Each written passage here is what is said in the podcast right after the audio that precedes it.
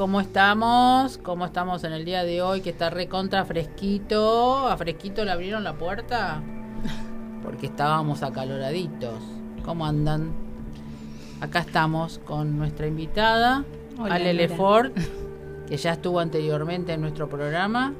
Que así que hoy, la otra vez vino con Patricia Albornoz. Exactamente. Eh, recuerden que la pueden encontrar en YouTube, en Noraga 11, así ven el programa anterior y ven este lo que se habló. Ahora vamos a hablar quizás otras cosas, ¿no? sí, ahí eh, está Patri, mira, saludándonos Ah, hola Pati. Pati. Está, Pati está en el, en, en Instagram. en el Instagram. Que así sí. que nos está saludando. Hola, Dale, Patito. Pato, gracias por estar. A ver cuándo venís vos también, ¿eh? Eh, les recuerdo mgradio.com.ar en la margen derecha tienen el chat que así nos pueden hacer todas las preguntas que quieran y a, y a Ale. Bueno, acá tenemos a Silvita la colada como siempre. Ella es nuestra nuestra anfitriona. Eh, por WhatsApp 11 7005 2196. Recuerden que el programa queda grabado en Spotify que se sube a MG Radio y después eh, lo subo al YouTube al Noraga 11. Cualquier duda que tienen, cosas que quieran preguntar, manden por mensaje privado a la radio o, o a- para que yo les pase de, de Ale. eh, O cualquier otra de todos los invitados que, que están o anteriores, también los pueden, este, lo podemos eh, pasar. Que siempre hay alguna pregunta que queda colgada, porque viste el programa cuando te se va acordar se volando, fue. se va volando. Así como viste, estábamos hablando y ya eran las dos. Eh, Qué bárbaro. ¿Cómo? ¿Cómo es esto? Y más cuando uno disfruta el tiempo, ¿no? Exactamente. Eh, exactamente. Eso es así, tal cual. Eh, estábamos hablando con Ale que estuvo este, paseando por San Clemente, que ya no conocía. Vos sos de Salta.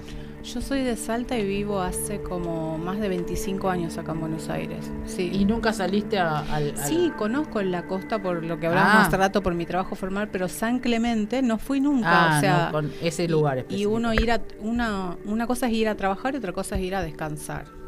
Uno Claro. lo vives de otro lado. Y sí, sí, Así la que verdad que sí. Me es regalé un lindo, diferente. unos lindos días con unas tías a las que quiero mucho Sí. y bueno, fui a cumplir un añito más de vida allá al lado de Ah, también de ese eso, mar. cierto, que sos Sí. este, escorpiana. Soy escorpiana. Así, Que así es. que fue a festejar su cumpleaños a la- al mar. ¿Y el mar no te habló? La verdad que sí, fue, mm, fue una experiencia totalmente distinta porque las últimas veces que fui, mi mirada en cuanto a la conciencia era totalmente diferente.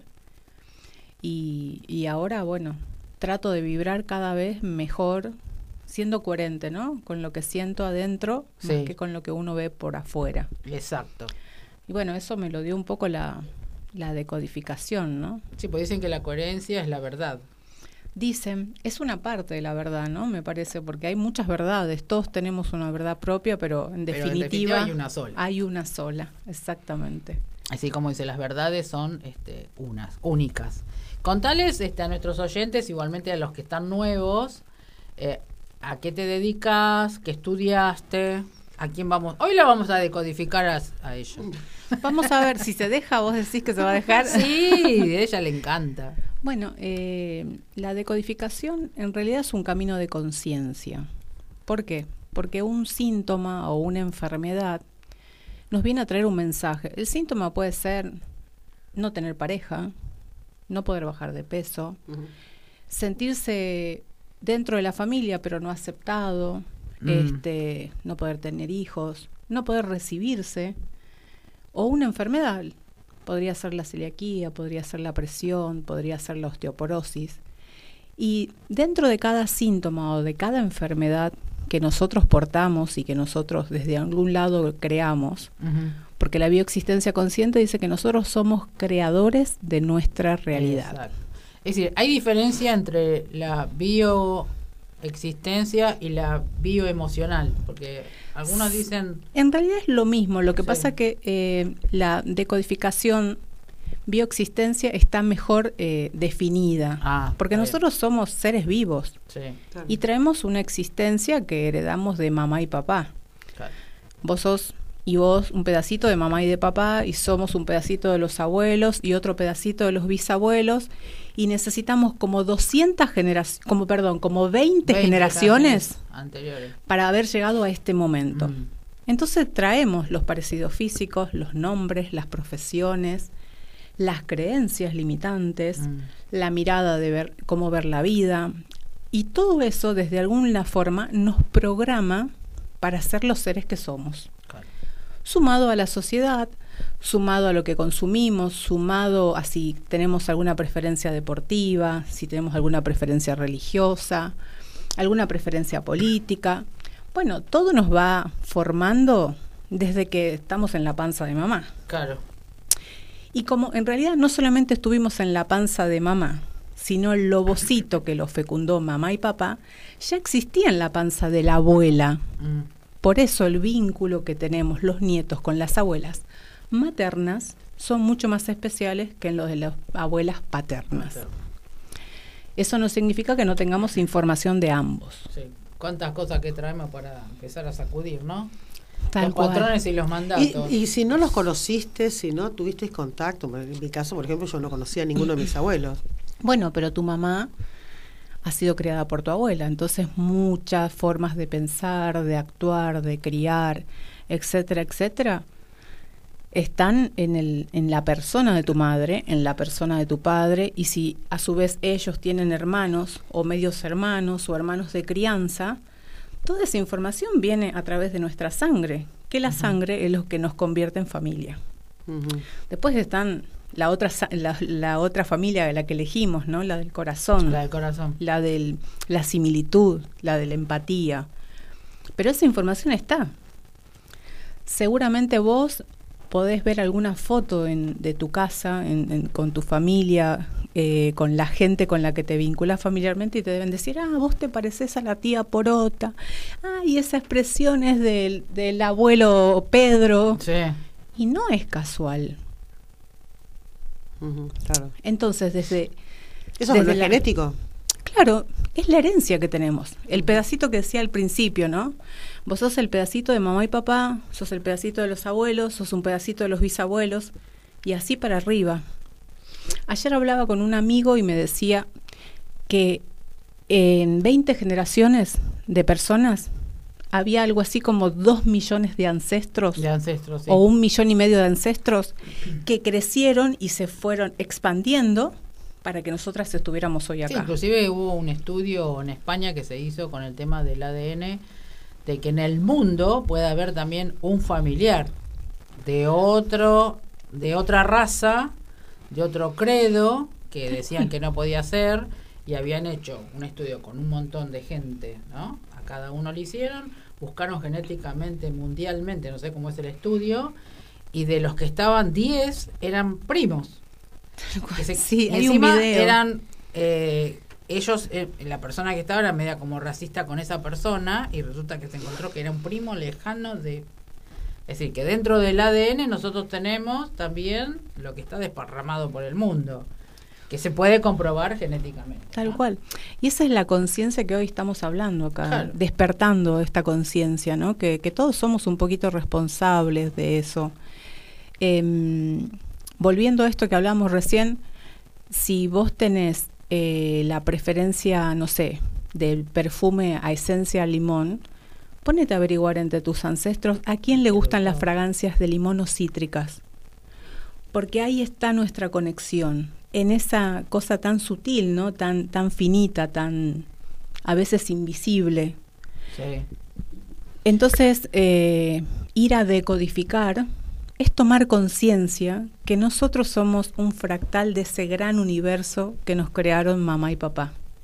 Y que nosotros, Nosotros- elegimos, ¿no? Y también somos fractales, eh, hablando etéreamente, de, de conciencia etérea, de todos los, digamos, guías que nosotros, los que nos han enseñado. Sananda, Jesús, Magdalena, Gabriel, Marlene, etcétera, etcétera, Y somos etcétera. parte de ellos Somos nosotros. fractales de, de cada uno de Tal ellos. cual. ¿no? Eh, acá dice Joana Amaro, saludos de Tucumán. Ay, esa es una sobrina. qué bueno, linda. qué lindo, viste, tu tía está Qué acá lindo, presente. qué lindo. Ricardito de Liniers. ¿Qué tema la familia y los códigos que recibimos de ahí? La explicación de por qué nos cuesta tanto deshacernos de los mandatos que no Tal nos cual. gusta haber recibido o llevar en el camino de nuestra vida. Sí, Ricardito, es así, es empezar, ya venimos hace unos cuantos añitos con el tema de esto del desapego. Uf, qué Lo palabra, es- ¿eh? Claro, lo que ella te explica, Ale, lo que explica justamente que haciendo con la bio, uno puede hacerlo quizás un poquito más rápido o entenderlo un poco más rápido. Sí, o, eh, o, es lo que hace que nuestra vida no sea grata, ¿no? El síntoma o la enfermedad. Entonces te hace tomar conciencia de esto y mirar tu historia desde el amor, porque los Bueno, seres el amor humanos No se usa nunca. es, ¿Sabes es- que- es una palabra que... Disculpa que te corte, pero viste la- las publicidades y lo que ponen, siempre es te quiero, yo quiero. Y Yo la quiero- palabra amar no, no la están usando. Y es amar, Sí, sí, sí. porque yo quiero un vaso de agua Claro. y yo amo desde el corazón, desde otro lado. Yo lo aprendí también desde que estoy en esta, en esta vida de conciencia. Sí. miramos las cosas de modo subjetiva y no nos corremos de ese lugar del juicio Claro. en el que señalamos con el dedo o con el pensamiento o con la palabra o con la mirada Sí. al otro. Sí. Y en realidad esto es lo que hace la decodificación. Ver tu historia y la historia de todos los que te antecedieron con amor.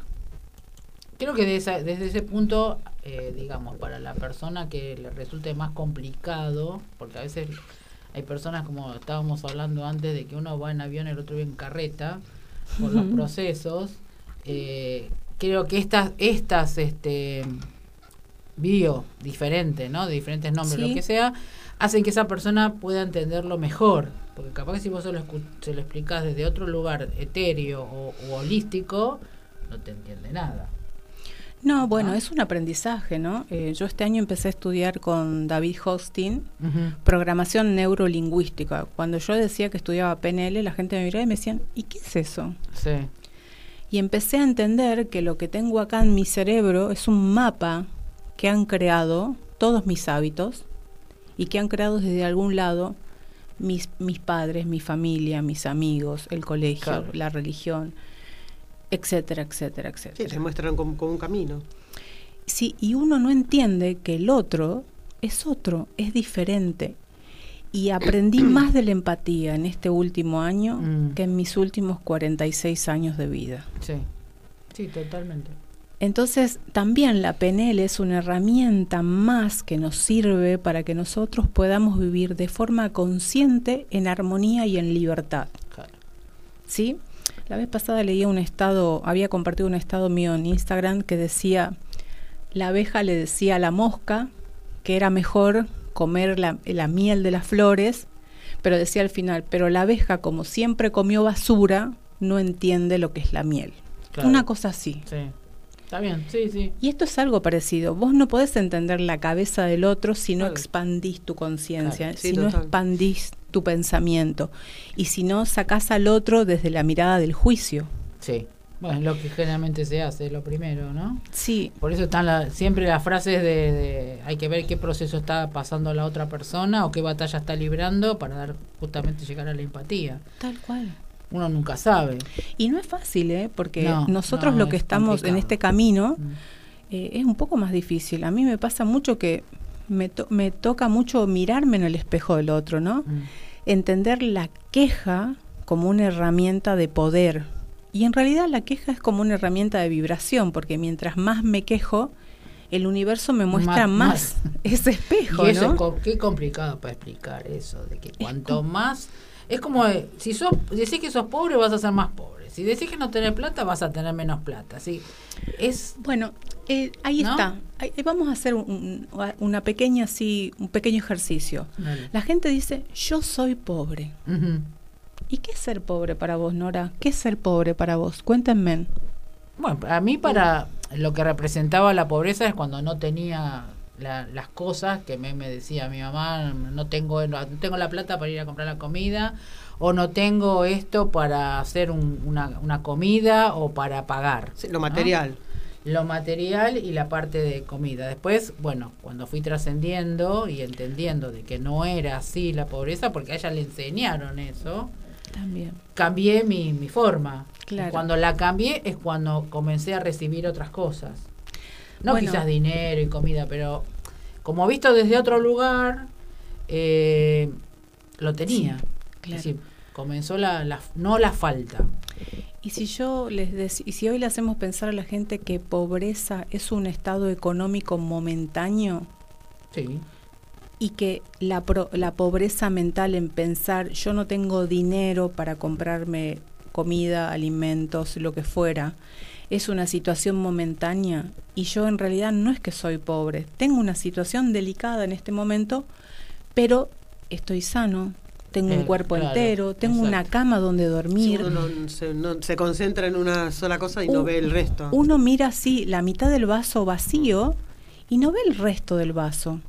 O sea, la gente que está escuchando dirá, bueno, pero esto es fácil decirlo.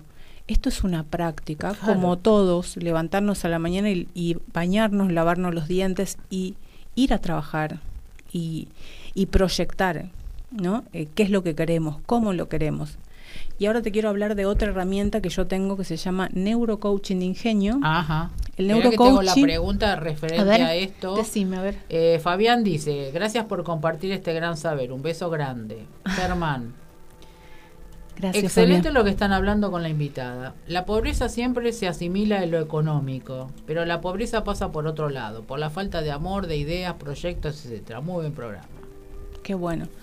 Eh, sí, la pobreza es un estado momentáneo que uno puede buscar muchas herramientas para, para salir, ¿no? Yo escucho mucho algunos comentarios, trabajo en un organismo público hace muchos años y que estoy enteramente agradecida porque estás con él, con porque él. ese, ese organismo me permite vivir y escuchamos en todos lados, ¿no? Y eh, lo escuchás en el subte, lo escuchás en la calle. Un tema muy controversial ahora, las elecciones. Bueno, este país nunca va a salir Ay, adelante. sí. Todos suben a robar. Y qué pobreza mental que tenemos, ¿no? Mm. Ya desde el momento en que dijiste esa palabra, estás pensando en carencia. Claro. Y la carencia es limitante. Mm.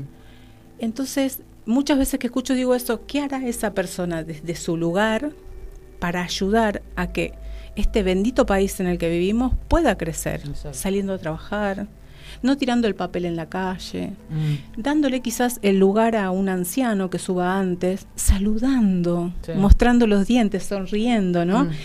Contagiando alegría. Sí. Y eso es ser, es ser agradecido, es pararme en el otro lado de la vereda, salir de la queja y ver todo esto que tengo, una casa, un hogar, aunque Sí, sea alquilado, porque Sí. es lo mío, ¿no? Sí, es de uno. El pensar, el poder escuchar música, el salir al sol, Mm. no sé, hay tantas, pero tantas cosas por agradecer.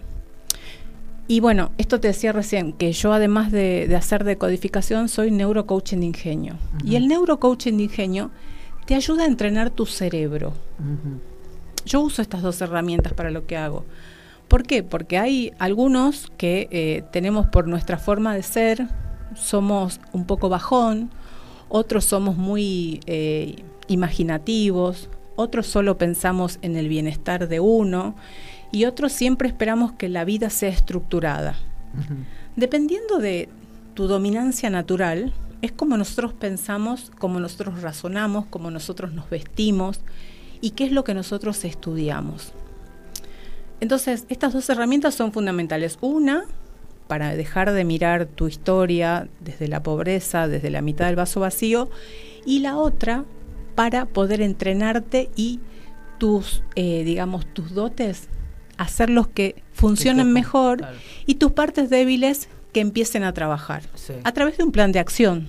Perfecto. Hace un tiempo atrás eh, llegó alguien a consulta de la mano de, bueno, hace rato saludamos a Patricia, ¿no? Sí. Una persona que, que quería ordenar su vida y quería perder unos kilos de más. Entonces lo primero que hicimos fue charlar sobre sus conflictos y empezar a ordenar su casa. ¿Por qué? Porque como está dentro el pensamiento y la razón, está fuera lo material. Claro, lo que siempre se dice que ordenando, ¿no? Uno también ordena. lo Exactamente. suyo. Es el espejo lo que hablábamos recién. Claro. Como es adentro, es afuera, Es afuera. ¿no? Y bueno, esta persona empezó ordenando su casa, justo fue unos meses antes de la pandemia, después empezó a salir a caminar. Creo que Jorge llega bajado ya como 30 kilos. Mm, es bien. otra persona. Y lo hizo desde esto, desde el entrenarse, desde abrir un cajón y acomodar el cajón, ¿no? Y después acomodar la cocina y sacar las cosas que se usan, sacar las cosas, regalar lo que no se usa, Exacto. ¿viste? tema ese también. Limpiar, acomodarse, porque a medida que uno va encontrando un orden lógico, Sí. eh, pausado, porque esto no es magia, No. ¿no? Él fue encarrilándose y bueno, es el ser en el que ahora se ha convertido. Claro, pero ¿qué, qué tratamiento le han hecho a ustedes eh, en sus conversaciones todo para que él también no haya se haya de dado cuenta cuál era el, el factor de por qué estaba gordo? Exactamente, bueno, la gordura, eh, yo no sé si saben la audiencia, es eh, una capa de grasa que nosotros creamos para protegernos del Mm. afuera, ¿no? En la decodificación. No solamente habla de esto del, del hambre emocional que yo tengo, ¿no? Sabemos que la comida es, eh, sí, la- como un... es lo más gratificante, lo más rápido, claro. ¿no? El placer más inmediato, que inmediato. tenemos, Claro, ¿no? la comer. Pero bueno, después como todo, cuando nos pasamos de, de rosca, a veces se convierte en algo peligroso Mm. por la salud, por, por la adicción, por, bueno, por... ¿Cuál sería el factor más importante de la gordura? Es decir, ¿qué, ¿qué tip le podemos pasar para que esa persona que por ahí se vea que está gordita haga ese cambio? ¿Qué palabra podemos utilizar? Primero reconocernos al espejo, Nora. Bueno, Mirarnos y saludarnos. Decirnos frente al espejo, hola, en mi caso yo soy Alejandra, hola Alejandra, buen día, mm, ¿cómo estás hoy?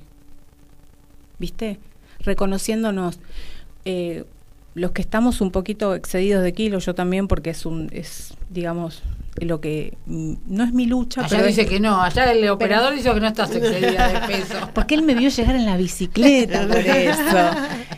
Eh, Además, eh, me abrió la puerta para que estacione en el garage la Sí. bicicleta. Chicas, ¿vieron? No, es una cosa de locos esto, es una cosa. Vengan al programa de radio porque acá te reciben con, con toda la buena onda, con amor, con cariño. Te hacen sentir como en casa. Gracias, gracias. este, pero bueno, uno, viste, a veces no está conforme con su Claro. cuerpo. Sí, ¿Viste? inclusive a veces ni se miran al espejo la persona que está...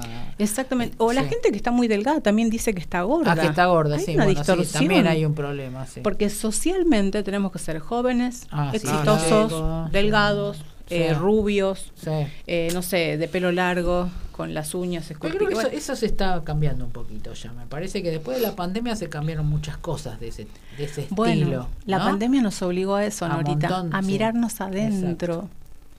Qué importante que es mirarnos adentro. Eh, y bueno, la, la gordura es una epidemia que tenemos en este momento, ¿no? La pandemia. A mí me, me, me, me- me engordó la pandemia. Yo no Claro. estaba gorda. sí, viste lo de lo clásico. La culpa la tuvo la pandemia. Sí, eh, y bueno, pero lo que pasa que también había peligro de enfermarnos, de morirnos, entonces, ¿qué nos daba satisfacción inmediata? Sí, Sí. la comida. La comida. Y sí. Y, bueno, igualmente, eh, creo que igualmente la comida tiene algo escondido. Y está el amor de mamá. ¿Quién es la que nos cocinaba y nos llenaba de cosas ricas en la mesa? Y antes, eh, cuando yo era chica, o sea, eh, ser gordito, ser rellenito, Claro. morrudito, Sí, sí. era, Como este, sano. era ser sano, ¿no? Sí, sí, sí. Y la comida y la alimentación, ¿no es cierto? Era otra. No, no había tanta cosa Sí, tanto frito, artificial. Tanta basura, sí, sí. Este, no sé, yo me acuerdo los sábados por ahí mi mamá compraba y comíamos chori, eh, panchitos de esa Sí. marca de los perritos. Sí. Uy, era la fiesta para nosotros. Y gaseosa, Mm. solamente para los cumpleaños, porque la gaseosa Claro. no era sí, accesible. claro, no era, ¿no? sí, sí, sí, cierto. sí. Y bueno, eh, sin ánimos de ofender a ninguna marca ni a nadie, pero lamentablemente eh, todos esos productos artificiales Sí. traen muchas cosas que intoxican el cuerpo, ¿no? Tiene mucho carbono. Exactamente, sumado a la televisión que nos, nos infoxican de información, ¿no? Y nos muestran cosas feas, feas. Nunca hay una buena noticia. Yo, Sí, sí, sí, son muy poco lo que hay. yo no consumo la tele hace años, pero no está bueno. Entonces todo eso va actuando en el inconsciente colectivo, ¿no? Este, este aparatito, el celular, que es tan bueno, Sí, pero, pero también es malo. pero también es malo. Nos olvidamos de charlar a veces, ¿no? de, de decirnos esto, qué bueno verte, tocarte la mano, Sí. eh, de, de- de expresarnos. Son, son muchas cosas que, que creo que tenemos que tomar principalmente conciencia nosotros de que, bueno, a veces nuestra vida no es grata por las creaciones que nosotros mismos eh, Claro, infundimos. Claro, ¿no? generamos. Eh, ¿Hay alguna preguntita? Acá eh, nos está saludando Silvia. Ah, bueno. Acá Y- Patri dice que bajó algo de 54 kilos puso. ¿54 kilos? O sea que no sé si los No, bajó no o era eso. tan- yo ya no pesaba tanto. Y Patri bajó unos kilitos desde que vinimos hace un par de meses, se puso las pilas, se puso a hacer gimnasia, está divina, Ah, mira. está muy linda, está muy linda. Acá dice Normita de 11. Tengo calor. La felicidad inmediata te da la comida. El placer inmediato, después viene el sobrepeso. El bajón por estar un poco gorditos. Y si entendemos que la felicidad es un camino a mediano y largo plazo. Qué pregunta, ¿no? Tal cual. Em, sí, yo creo que... Ah, no, me dice Patri que Jorge bajó 45 Ah, kilos. Perdón. no podía ser. Bien, Pato. Es un eh, 54 kilos bajó, no 45. 54 kilos bajó. Un montón. Creo, creo que, pesaba más de creo 100. que Jorge pesaba más de 100 kilos. Uy, es barbaridad. otra persona. Y sí, sí, cambian totalmente. ¿eh? Son irreconocibles cuando bajan tanto peso. Creo que debo tener acá en mi... Javier de Salta, saludos a toda la mesa. Ale, querida, gracias por compartir. Gracias, Javiercito, Gracias, qué lindo Javi. que nos estén mirando de tan lejos, una ciudad tan bonita. Eh, nos quedamos con Normita que no le contestamos. A ver qué decía La Norma? felicidad inmediata te da la comida, el placer inmediato, después viene el sobrepeso, el bajón por estar un poco gorditos. Y si entendemos que la felicidad es un camino a mediano y largo plazo, Bueno, eh, eso que dice Normita es verdad. Nos enseñaron la culpa, ¿no? claro, la, la, sí. Entonces nos comimos para sentirnos bien y después viene la culpa. Y la culpa es una vibración baja, como Sí. el miedo, como la tristeza.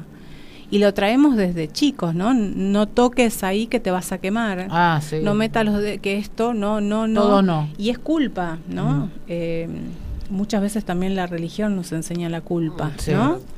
Eh, y bueno, con el tiempo, si vos le enseñás a un niño o a un joven mucho tiempo algo, eh, bueno, eso se, convierte en un A lo que vamos, ella decía que si entendemos que la felicidad es un camino a mediano a largo plazo, depende de cada uno. Depende de cada uno, tal cual. Es una elección Claro, diaria. Pero la felicidad también se, se puede vivir día a día. O sea, uno puede ser feliz escuchando a los pajaritos cantar. Bueno, para vos eso puede ser la felicidad y Por para eso. otro, escuchar el pajarito a las 5 de la mañana puede ser Sí, lo más claro. desastroso. Bueno, Sí, pega con la gomera. Pero bueno, sí, por eso te digo. O sea, y se come un buscar mo- terrible- momen- La felicidad no es algo. Son que es- pequeños momentos. Son claro. momentos. No, no, no hay pensar, hoy puro vive feliz todo el tiempo. No. Son momentos, disfrutar de los pequeños momentos. Sí, la, yo son pequeños momentos. Creo que el Principito lo decía algo así, ¿no? Claro. Sí, yo en Que- una época eso, siempre quise definir la palabra, ¿no? Porque en realidad yo tuve no tuve momentos muy alegres que digamos en mi vida. Ajá. Entonces siempre quise definir la palabra felicidad, cómo tomarla. Y dije, es un estado de ánimo. Bien. Bueno, yo te voy a enseñar algo ahora que acabas de decir. Yo no tuve momentos muy felices en mi vida. Mm, Y si cambiamos los momentos de no felicidad por aprendizaje Claro. y Sí. dejamos de pensar con nuestra cabeza que la vida es buena o es mala y la vida es ser aprendiendo. Claro. Sí, sí. Eso también, de eso también nos programaron, ¿no? Nos Claro. programaron para que seas buena o seas mala. Claro. ¿Sí? Si estudiaste, sos buena. Si no estudiaste, sos mala. Mm. Claro. ¿No? Y entonces, eso, esto también nos enseña la programación neurolingüística, a entender y a salir de ese lugar de, de carencia o de, o de esto de, de emitir juicios sobre uno mismo y decir, bueno, fue un aprendizaje, dolió, Mm. costó y lo pasé, Sí, lo pasé. ¿no? Hay que Eh, tener, hay que ver es- eso. Son esas pequeñas cosas y después cuando uno se empieza a sentir o a escuchar lo que uno dice, dice, wow, es también soltar, ¿no? Claro, es sí, soltar eso que sí. nos dolió y que ese momento nos trajo aquí, ¿no? Eh, nos enseñó a transitar este camino y a ser los seres que somos. Exactamente. El aprendizaje es maravilloso, pero tomar conciencia de esto, Ese es el, Es el despertar. principal. Sí, es- del que vos tanto se habla. a- trabajás acá Todo con la gente. Pero está buenísimo. Nos hace falta más programas como los tuyos. Sí, hay algunos, hay- vi por ahí algunos que otros este, en, eh, en, en Capilla Mira. y no sé dónde más. No, no es que están todos los como hago yo constantemente, sino de vez en cuando un invitado o así. Pero eh, es importante el, es decir, el programa y los invitados, no solamente el programa, porque en realidad yo puedo saber de muchas cosas, pero hay otras cosas que no me dedico específicamente. Si yo no hice el curso, he leído manuales, un montón de cosas, porque, Sí. porque uno, va, yo, eh, me interesa saber. Es mucho lo que hay para aprender, ¿no? Yo soy eh, súper autodidacta, me como los libros. Sí, Entonces sé cuando hablo con la otra persona o cuando veo, o más allá de lo mío, ¿no? De, que me guían o que me dicen cosas que no están escritas. Es decir, a veces hay cosas que no. No. vienen Y de otro lugar. Vienen de otro lugar y esa información llega cuando uno está preparado, por eso vienen de otro lugar y por eso no, creo que no se comparte. Todos estamos preparados. Lo que pasa es que no escuchamos. Y entonces es que estamos muchos dormidos, Sí, Nora. sí, por eso. Por eso es el momento esto del despertar la conciencia en este stop que se hizo la pandemia. Lo que se hizo fue paren el mundo y empiecen a despertarse. Y van a estar los que se despiertan y van a estar los que se van a seguir dormidos. Porque es tanto esto lo que vos decías antes, la información tan negativa, Sí. tan frustrante, que se encajetar, ca- encajonaron en esa en ese cuadradito. Y no, no quiero salir de ese cuadradito, porque ¿qué pasa si salgo de ese cuadradito y pasa lo que escucho? O lo que me dijeron mi, mi papá, mi mamá, mi abuelo, porque antiguamente era así. Tal cual. Entonces, salir de ese cuadrito es algo gente que le resulta muy difícil. Muy, Sí. Es como que tienen el miedo todavía a, a dar ese paso. Pero están también quizás los hijos de esas personas que les enseñan que hay otras cosas. Esos Sí. son los que empezaron a despertar. Por eso decía, el tiempo de la pandemia, el tiempo de ahora, los chicos enseñan muchos a sus padres Sí, los niños vienen a muy la- evolucionados. a la libertad, justamente para que vean otros factores, eh, Sí. otros conceptos de, eh, digamos, de palabra. ¿no? Porque chicos que te, te hablan de una forma que vos decís de dónde lo sacó. Uf. El celular, si bien es malo, pero para algunos chicos tiene mucha información que buscan y vos te pronto, me ha pasado con mi nieto, te contesta y decir, ¿viste, Santi? ¿De dónde sacó el concepto exacto? Sí. eh, clarito y bueno, es digamos toda la, la camada nueva. Sí, yo creo que hay, un- hay una parte de la información que ya la tenemos, ¿no? La tenemos toda Eh, integrada. porque No, yo no, creo escuchamos. que esta sea nuestra única vida, No. sinceramente. Cada vez estoy más segura que, que venimos de experimentar muchas vidas, Sí. ¿no? Y creo que los niños, como no tienen todas esas creencias, todos esos mandatos, todas esas exigencias que todos hemos Bueno, tenido, La famosa, como eso, la, la oveja negra vienen a ser en todos los chicos. Ya no es una sola. Sí. Ahora son todos los chicos que vienen a, a romper ese árbol. bueno, los niños, viste que vienen con esta nueva impronta del reciclaje, El del reciclaje el y planeta. del veganismo. y el veganismo. Y, y a mí me sorprende mucho eso, porque la verdad que yo estoy aprendiendo a reciclar y me cuesta mucho hacerlo. Y ellos lo hablan, lo comentan de forma natural. Bueno, en las escuelas ya se lo enseñan, pero hay niños que no van a las escuelas. Los chicos, Y- y hay chicos como también bastante eh, complicados. Por ejemplo, te explico el caso de mi nieto. ¿Por qué? Porque vienen con una enseñanza de los padres bastante violenta en algunos casos, agresivos los chicos, y él es así, ecológico. Entonces es como más tranquilo, entonces no entiende por qué la otra persona lo actúa de esa manera. ¿no? Claro. Eh, le digo, ¿sabes lo que pasa? Que vos sos distinto, vos tenés otro concepto.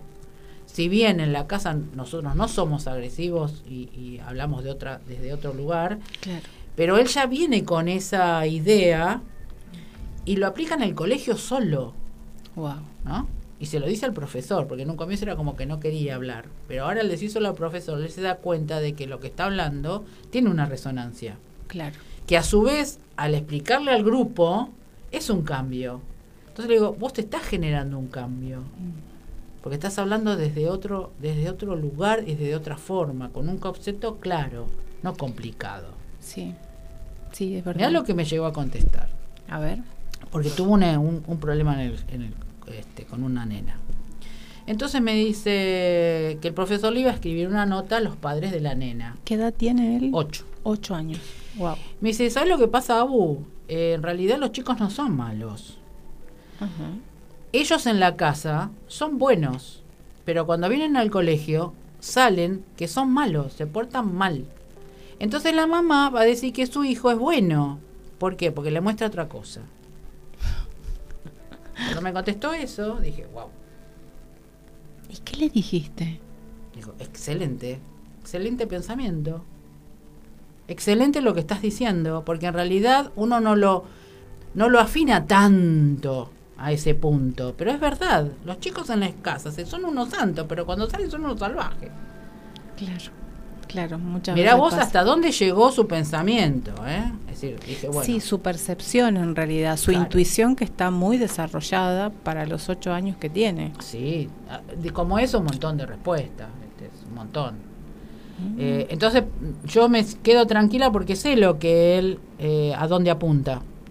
Bueno, pero él también, como comparte con ustedes, debe escuchar lo que ustedes hablan y él también está parado desde otro lado.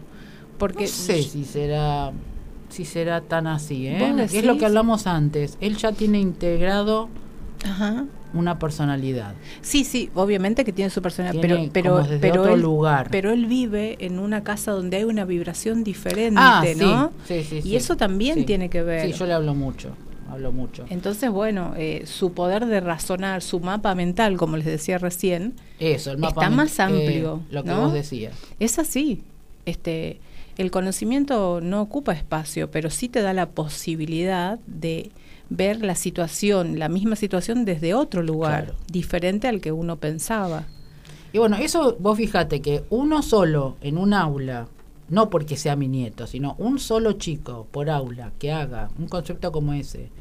Ojo, el profesor también es muy de querer que los chicos también tengan una, calma y que entiendan los conceptos, ¿no? Eso también ayuda. ¿Qué diferente sería el colegio? Sí, bueno, hay colegios que trabajan desde ese lado, creo que se llaman, tiene un nombre, no me sale en este momento, que, que trabajan desde, Trabajan des- ese. desde el lado que los, que los chicos eh, hablan y les enseñan desde otro lado, ¿no? No desde la estructura de la educación Claro. Sí, general que también hay. que cambiarlo un poco la, y, y- y tienen eh, enseñanzas desde otro lado. Eh, si después me acuerdo, te, te lo voy a decir el nombre. Porque está bueno, le- les sirve mucho a los chicos. Claro. Necesitan Sí, salir de esta además, estructura. Para a lo que vamos, a los años que vienen, tienen que tener ya esa, esa fibra cambiante ya. Pues los pibes ya son ya.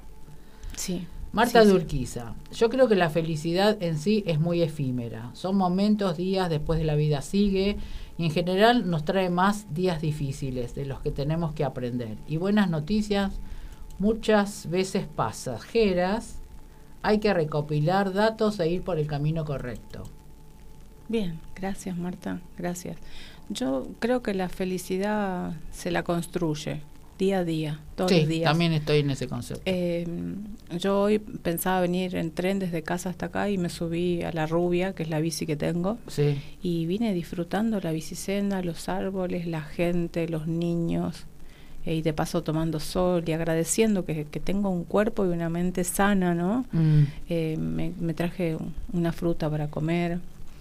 Y bueno, eso me da felicidad, son las pequeñas cosas de la vida, no me traje una Claro, campera. eh, como de- eh, lo vamos a tomar, ella dice efímera, vamos a tomar esto que vos decís cambiándolo por esto. Una, un- mirar un pajarito, ver el arbolito. Eh, y dice, en general nos trae más días difíciles. No sé a qué se refiere Marta con días difíciles.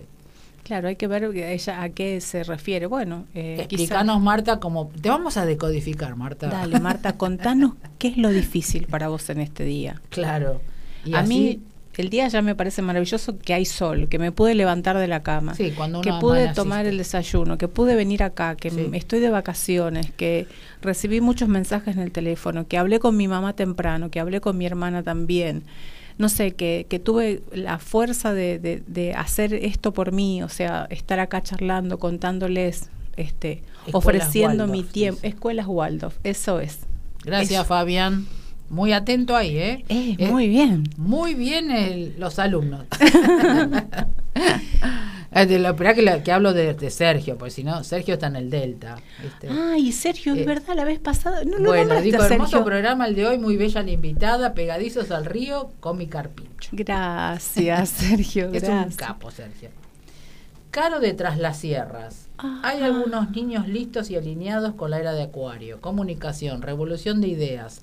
Abrazo enorme a Alita y a todos los integrantes de la radio. Gracias por seguir expandiendo. Gracias, Caro. Gracias, Carito. Es gracias. cierto, eh, lo que pasa es que los, los eh, niños que nace, nacieron desde 2013 en adelante ya vienen con expansión eh, alta Ujú. y ponele 2016 ahora vienen en quinta. Es decir, todos los bebés que nacen ahora están en, en quinta dimensión. Wow. Ya no hay velo. Ya son conscientes directamente. Eh, las mamás que traen a esos bebés tienen una conciencia también para traer un alma muy profunda. Y todos vienen ya ecológicos, veganos, eh, son especiales. Quizás Claro. por eso a veces hay pocos nacimientos. Vos fíjate que bajó Sí, un poco no lo sabía. eh, porque es un, son almas muy fuertes, vienen de dimensiones superiores, de novena, décima, Wow. décima Y segunda. Yo me quedé con los niños índigos y los de cristal y hasta ahí nomás leí, no leí más. No, ahora estamos Pero- en ese cambio, porque comienza la- en diciembre la de Acuario, La de y ya es estamos en quinta. Por eso la energía es tan fuerte. Sí, está intenso además el- el- el- la energía en este momento, ¿no? y sin karma, tenés razón, Caro, también, sin karma sin vienen. karma. Sí, Wow. sí, sí, ya vienen. Es decir, nosotros seguimos hablando del karma, viste, esto de los ancestros, de la videoeducación, ¿por qué? Porque hay gente que todavía sigue dormida. Pero en realidad cuando vos empezás a, a transitar la parte energética, ya no, el karma ya no va más, la malla crística tampoco, eh, los chicos ya vienen con otras este, sintonía. Eh, por eso es el tema del respeto, la empatía, porque como dijimos, nosotros estamos yendo en avión y los otros que vienen en carreta. Claro. y los procesos los tenés que respetar igual. U- igualmente uno va a ayudar a esa persona. Después está en ella ese despertar así, ¿viste? Claro. El golpe, digamos. Y estamos en eso. Y la Tierra está haciendo eso. Claro. O te despertás o te despertás. O te despertás. Acá Lázaro también nos decía de Waldorf, algo así. La, Se llama. Educación Waldorf. Buenas tardes. Gracias por... Por estar. Por estar. Atentos ahí todos, ¿eh? están muy Sí, atentos. sí, sí. está es que eso. además está buenísima la, Sí. esa educación. Este, yo tengo un sobrino pequeño en Salta y muchas veces, bueno, yo soy cauta con lo que digo porque vos no sabés el otro cómo puede tomar lo que dice. Tengo un sobrino chiquito y, y bueno, ahora que voy a ir a fin de año les quiero contar un poco a ellos para que sepan, Para que ¿no? sepan. Porque bueno, eh, los niños, ¿Cuántos años tiene? cinco añitos cumplió hace Ah, unos pero días. ya está despierto. Los chicos, todos los chicos están despiertos. ¿Sabes cuál es el problema? Los padres. Claro. Porque los padres siguen con el mismo concepto de esto que hablamos antes. El no esto, el no aquello, el no... eh, Mm. cuando el chico dice, yo me quiero poner esto porque quiero ponérmelo, Claro. ahí es cuando está rompiendo ese concepto. Pero la madre, no, te lo tenés que poner porque te lo digo yo. Ese porque te lo digo yo, machacado. Es decir, esa criatura, si tiene el concepto realmente claro, no se va a permitir que pase eso. Claro. ¿Comprendes? Sí, sí. Es decir, los papás son los que tienen que cambiar. Los chicos que vienen van a tratar, intentar lograr que esos padres vayan haciendo un, un cambio. Sí, que evolucionen, ¿no? Que evolucionen desde la cabeza, ¿no? Para seguir haciendo otras cosas. Es como el chico que es vegano. eh, la madre le sigue dando la carne. Y el pibe te dice, no quiero, ya desde que nacen. Mm. No quiero. Es decir, mi nieto dice, no quiero. Y yo le digo, no le des. Claro. Porque el chico ya viene con esa intención de no comer. Y si vos le pones a los bebés, te lo va a escupir. Pero ¿cuál es el motivo? Que ya no quiere eso, Claro. porque ya sabe Su- que no le hace bien. Su propia biología ya lo rechaza, ¿no? Exactamente. Entonces, todo lo que ustedes practican, todos los que son bio, está genial para la gente justamente que todavía está en, dormida. Sí, bueno, llega el que llega o consulta llega porque está preparado para eso, ¿no? Eh, pero no solamente es venir y, y, entender y aprender la historia que te viene a contar ese síntoma, sino es amar esa historia, ¿no? Y a veces eh, no es fácil, hay que hacerse cargo de eso, ¿no? hay que hacerse cargo. Sí, la responsabilidad. Eh, eh, bueno, por ahí desaparecen y vuelven a aparecer porque no era el momento. Y bueno, somos grandes creadores de excusas los seres humanos, ¿no? Viste que siempre se habla de co-crear. Exactamente. nosotros co-creamos nuestro espacio. Y a veces la gente te pregunta, ¿qué?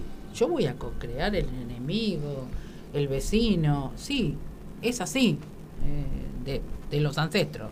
Sí, sí. Viene todo eso en bajando, bajando, bajando y justamente lo que hace es la ayuda de ustedes para que vea desde dónde vino, porque ustedes llegan a ese punto, ¿no? De ver exactamente hasta de dónde viene, desde dónde viene, dónde nació eso, ¿no? De en qué momento se produjo el bloqueo emocional y se produjo el síntoma o la enfermedad. Entonces, eh, hay que estar preparado para eso, ¿no?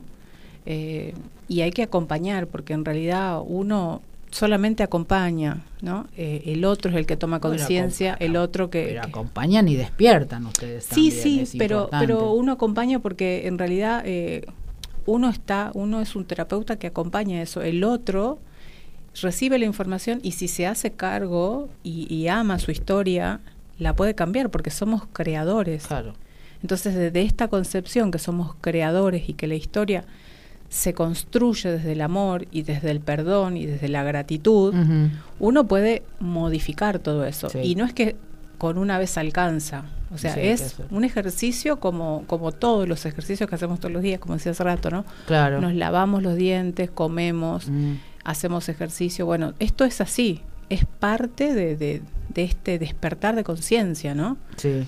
Eh, y bueno, hay gente que lo, trae desde otro lado, como decías hace rato, hay gente que llega practicando el veganismo mm. o deja de comer las harinas, porque sabemos que las harinas no son, no, son, buenas, este, el azúcar tampoco, hay muchos, muchas cosas que están hechas no para beneficio nuestro, sino, bueno, para el beneficio de, algunos grandes... Eh, eh, marcas o algunos algunas personas, sí, las, personas, sí. Como a veces yo le digo los oscuritos también, que vienen de otro lugar. Sí, posiblemente sea así. Posiblemente sea así. Es todo, es un trabajo, ¿no? Sí. Es un trabajo y, y uno le va poniendo la impronta del amor, de la reflexión, de la empatía. O por lo menos es eso lo que, lo que creo que pretendemos los que hacemos un poco la rama holística, ¿no? este, porque la medicina tiene un techo y a veces la gente también llega a la decodificación porque la medicina no le ha dado una respuesta, ¿no? Y buscan en lo holístico, en la medicina china, en el reiki, en los registros akáshicos, eh, qué sé yo.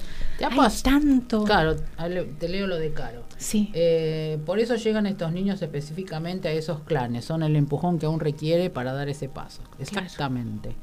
Eh, ¿Te ha pasado algún, tuviste algún caso de alguna enfermedad no descubierta y que se haya sanado?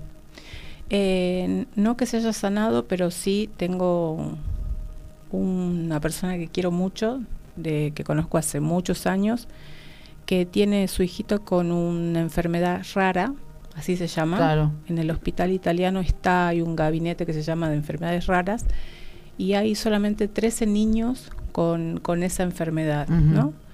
Y bueno, eh, bajo distintas conversaciones traté de hablar y sugerirle, porque si uno insiste mucho en esto, nosotros decimos que el síntoma es mío, ¿no? Claro. Que yo me he creado ese síntoma, entonces yo tengo que ir a decodificarlo. Sí. Para, me creo ese, esa persona con esa enfermedad para, para, para ver algo en mí, ¿no? Y, y bueno, yo sé que empezaron ahora con esta terapia que hacen con caballos, terapia equina. Ah, sí, sí. Eh, es un niño que tiene un autismo degenerativo. Nació un niño normal y bueno, con el paso de los años su situación se fue poniendo más complicada. Y, mm, y sé que empezó a hacer esta terapia alternativa.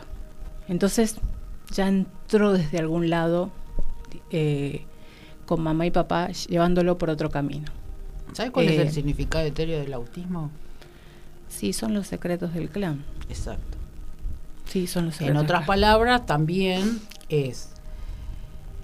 Ellos tienen, como son conscientes sin velo, escuchan para hacer una misión. Sí, Entonces la misión de ellos es exclusivamente lo que tienen. Al trabajar con el equino, el equino también tiene una vibración alta que comprende lo que le pasa. exactamente. Entonces, gen- generalmente siempre tratan con, con medicación, pero en realidad son chicos como los chicos Down, es decir, todos los que tienen problemas así es porque vienen con algo para realizar. Es decir, son las columnas, se les dicen. Son columnas de sostén de la tierra con el cielo. Entonces vienen con eso para que no sean modificados. Ellos la misión la cumplen igual aunque en el estado que están. Sí, sí, ellos vienen a, a- a interpretar a alguien, Claro. ¿no? O sea, a, mostrarle al clan, a papá, a mamá, a todos los que están ahí, esa historia que, que no sabemos, esa historia secreta que está claro. en tapada, silencio, en ¿no? silencio. Eh, y bueno, esto es, nunca decodifiqué a, a esta persona en particular, tampoco podría yo porque tengo un lazo afectivo, ¿no? Afectivo, Claro. Pero sí sé de esto, que, que hay 13 personas en el mundo y la enfermedad se llama rara porque no le han puesto nombre. Claro. Es una cosa muy nueva de hace cuatro años. Y bueno, uno también se topa con estas cosas, ¿no? Eh, ¿Qué tengo que aprender de Claro, esto, no? de que- exactamente, para cada uno de los, de lo- los involucrados, ¿no? Sí, eh, eh, nosotros decimos que para qué cosa buena me está pasando esto, ¿no? Eh, y bueno, la respuesta eh, completa no la tengo, pero sí eh, estoy más atenta a la escucha de esa persona, Está bien. al acompañamiento desde el lado que me deja, ¿no? Porque Sí. claro. eh, yo no soy madre, eh, Sí. he maternado desde otros lugares y imagino que debe ser un aprendizaje muy fuerte sí. un padre tener un niño, una niña o, o alguien de su entorno con algo así, ¿no? Sí. Tan nuevo. Sí, sí. ¿Querés hacer una pregunta, Silvi? Bueno, Vos dices que te duelen las rodillas. Sí. Decodificala. A ver, contanos, ¿desde ¿La rodilla o el músculo? no sé si son las rodillas. Yo me toco las piernas y, y- eh, hay lugares que son dolorosos. o la- o- o- toda la pierna no duele. Entonces digo que es muscular. O Como que se toca la, la, ¿viste, la, la piel y la, le duele. la- la piel y te duele. Te duele la piel, no te duele ni la articulación ni el hueso. Claro, no, es la piel o, o el, o el músculo que re- recubre la articulación. No sé cómo, cómo sería ¿Y, eso. ¿Y cuál es el diagnóstico que te dieron? Eh, no, yo el, el traumatólogo me dice que tengo artrosis, que me tendría que hacer una artroscopía, que me quieren inyectar, no sé qué historia, qué sé yo. Pero si yo digo, no es la articulación lo que me duele, es el, el músculo, la piel, o, o sea, no, no lo veo por ese lado. Posiblemente sea eh, la artrosis es dolorosa. La artrosis tiene que ver con el hueso. Claro, Y el hueso o el afinamiento del hueso o la quebradura del hueso, todo lo que tiene que ver con el hueso, habla de un conflicto de desvalorización, ¿no? En las rodillas, particularmente en este caso, bueno, habla de lo que uno se, se somete, ¿no? A lo que uno acepta. Eh. Nosotros cuando rezamos, eh, rezamos de rodillas. ¿no? Mm. estamos aceptando desde algún lado. eh, no quiero usar la palabra inferior porque suena fea, No, pero, pero, lo ponemos pero entre comillas. nos sometemos, entre Sí. comillas, a esa situación que nos toca vivir, o que hemos vivido, o que venimos trascendiendo. Claro. Y hay que ir al momento y al lugar en el que a vos te, pen- te empezó a pasar. O sea, el- la Mm. enfermedad se da con un síntoma que ya debe haber sido anterior, a- Anterior, a, esta sí. vivencia que Claro, tenés ser, ahora. sí, uno que Sí, lo, ¿no? viene arra- lo vengo arrastrando. Entonces tenés que analizar desde cuándo, ¿no? Porque el desde cuándo puede ser hace 10 años y Claro. si no puede ser de toda la vida, Mm. ¿no? Entonces, si es de ahora, es, es algo tuyo. Y si es de toda la vida, posiblemente es algo que traes de la panza de mamá. O puede ser también de la abuela, como te decía hace rato. eh, el lobocito que fecundaron mamá y papá estuvo en la panza de la abuela. por eso el vínculo con, con nuestros abuelos es tan importante, ¿no? Claro. Y hay que ver qué pasó durante ese momento, ¿no? Claro. Eh, o en la gestación, o en el nacimiento, cómo se sintió mamá, cómo se sintió papá, qué pasaba en el entorno. Hay muchas cosas a tener en cuenta y eso está grabado en tu biología como una enfermedad. Perfecto. Sí. Sí, siempre le sale eso, desvalorización Sí. a ella. Sí, bueno, en un punto todos estamos Sí. un poco desvalorizados, pero cuando se atenúa en un lugar así tan específico, Es claro, Tiene- tiene más. tiene una mirada y hay una historia que descubrir. Claro. Sí, seguramente. Hay una historia que descubrir. Sí, sí. Eh, Aida de Olivos, un gran programa, Nora. Siempre te escucho y nunca escribo, pero hoy siento la necesidad de hacerlo porque me encanta el tema que están tocando y la invitada es genial. Gracias, Aida. Gracias, me encanta, Aida. sí. Siempre hay muchas personas del otro lado que yo no sé quiénes son, porque no, no- es justamente esto, no escriben. ¿viste? Claro. Pero me alegra, me alegra que te haya podido salir esto de escribir porque es importante mostrarse, ¿no? Este, Claro. saber que están y que uno puede ayudar en, de alguna forma con una palabra. Sí, y, y nosotros sobre todo tomar conciencia, ¿no? Que hay alguien atrás escuchando Claro. y que bueno, que el mensaje llega, ¿no? Porque a veces no sabemos si el mensaje llega. Exactamente. Esa es otra cosa que, que nos pasa, ¿no? Eh, uno tiene la necesidad, o por lo menos vos, yo, ella, eh, de que el mensaje llegue y que se entienda, ¿no? Exactamente. Que se comprenda eh, cuál es la intención con lo que uno eh, comparte, con lo que uno habla, con lo que uno dice, ¿no? Exactamente. Nos quedan tres minutos. ¿En serio? ¿En serio? Y hay tanto para hablar, Wow. ¿no? Eh, pasás la página, si tenés una página, Eh, ¿dónde te pueden encontrar? Sí, estoy en Instagram. Mi Instagram es alelef7. Ahí me pueden encontrar. Y después es- tenemos, eh, hay una página todavía vigente con Patri Sí. que se llama Energía Leal. Ajá. También está en Instagram. Eh, así que bueno, los que quieran y si no... No, si igual nos, nos escriben acá a la radio y Tienen- Gabriel me pasa y yo le paso los datos al que, al que quiera. Y yo hoy traje algo que escribí que quiero compartir, Dale, que, dale. que quiero darle un regalito a la gente que, que está acá. Dale. Eh, tengo entre tanta gente que uno va aprendiendo, sí. hace rato te contaba que estoy estudiando programación neurolingüística y ahí tuve la posibilidad de conocer a David Hosting, que también está en Instagram, y entre tantas clases que nos dio, nos contó una historia que en realidad es de Alejandro Jarodowski, Jarodowski me suena siempre, Sí, me, sí. me resulta difícil decir su apellido. Y lo que la historia que les voy a contar es sobre el bonsai, sí. Dale. ¿sí? Primero, más que nada, eh, voy a explicarle que bonsai es una palabra de origen totalmente japonés, con lo cual detrás de eso hay un gran aprendizaje, ¿no? Sí. Bon significa bandeja y sai significa sal. Bonsai significa cultivar la sal. Entonces yo pensaba hoy, ¿no? En el arte de crear bonsais, nosotros estamos cultivando muchas cosas, ¿no? Desde lo que la gente pone en ese, en, en ese ritual que hacen y desde lo que uno va viendo eh, que, se, que va creciendo, ¿no? Pensaba que los bonsais son árboles miniaturas, Sí. son chiquititos, son muy pequeños, son preciosos, ¿no? Y bueno, esta historia que contó este profe al que admiro muchísimo, decía que Alejandro Jaroboski cuenta que a él le regalan un bonsai hace muchos años, entonces él todas las mañanas o cada tanto se ocupaba de regarlo, de cortarlo, de mantener la tierra ordenada, etcétera, etcétera y para que sea un verdadero bonsai, ¿no? Sí. O sea, en realidad manipulado por la mano del Claro. hombre, porque los bonsai están en lugares muy inhóspitos, los, los que son así pequeños de nacimiento. Entonces dice que un día Alejandro se levantó y dijo, no le voy a cortar más las ramas, Ujú. lo voy a dejar crecer en libertad. Y pensó, ¿y si a nosotros nos viven cortando las alas Exacto. y no podemos crecer? Ujú. Entonces hoy, hoy pensaba en eso, ¿no? Eh, dejemos de cortarnos las alas, Sí. salgamos de las creencias limitantes, Dejemos de ser esos bonsai que estamos dentro de un cofre y empecemos a hacer un árbol. Exacto.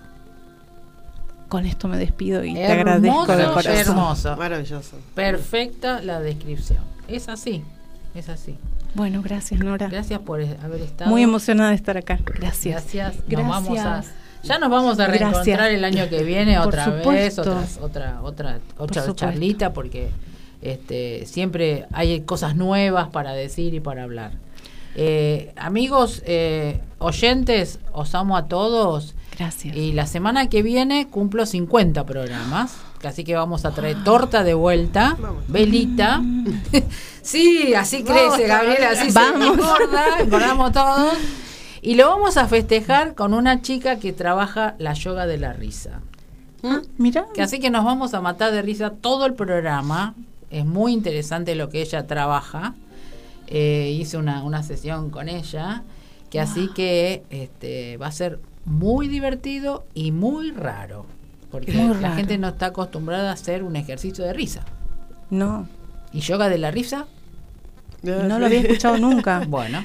Bueno. Se llama así, este, Caro dice gracias desde Tras las Sierras y Fabián Gracias, Caro. felicitaciones. Gracias, a ustedes de estar ahí. Eh, que así que nos este, vean el programa, escúchenlo porque va a ser algo diferente, raro, eh, lindo, porque sé que es un ejercicio que es justamente esto, para lo que decís vos, a la mañana de sonreírnos, eh, mirarnos al espejo, hacernos De una sonrisa. Y agradecernos por estar ahí. Exactamente. de estar siendo, sí. Acá Patri también nos dice que hermosa la charla. Lázaro nos manda cariños. Gracias. nos dice a- hermoso. Gracias, gracias a todos los de Instagram. todos. Recuerden que después está en YouTube Noraga 11 a la, a la nochecita. Porque hasta nochecita. que llegue lo tengo que subir el Sí, programa. Hay que compartirlos porque algunos hoy no Sí. podían escucharnos. no lo que- escuchar. Y en Spotify lo mismo, eh, que lo pueden escuchar. Algunos lo escuchan cuando van en el colectivo. ¿viste? Van escuchando Es si no se corta internet. Eh, que así que tienen. La, no pueden decir que no escucharon el programa. No. No hay No hay excusas. excusa. Y, y no se cansen de investigar. Y todo lo que le digan, como dice este gran mentor que tengo, duden de todo y busquen información, porque Exacto. el universo es muy grande y es muy abundante. Exacto. Gracias. Nora. Gracias. Gracias por venir. Gracias a vos. Os Gracias. amo a todos. Nos vemos la semana que viene. Gracias Gracias. Silvia. Gracias Gaby. Gracias.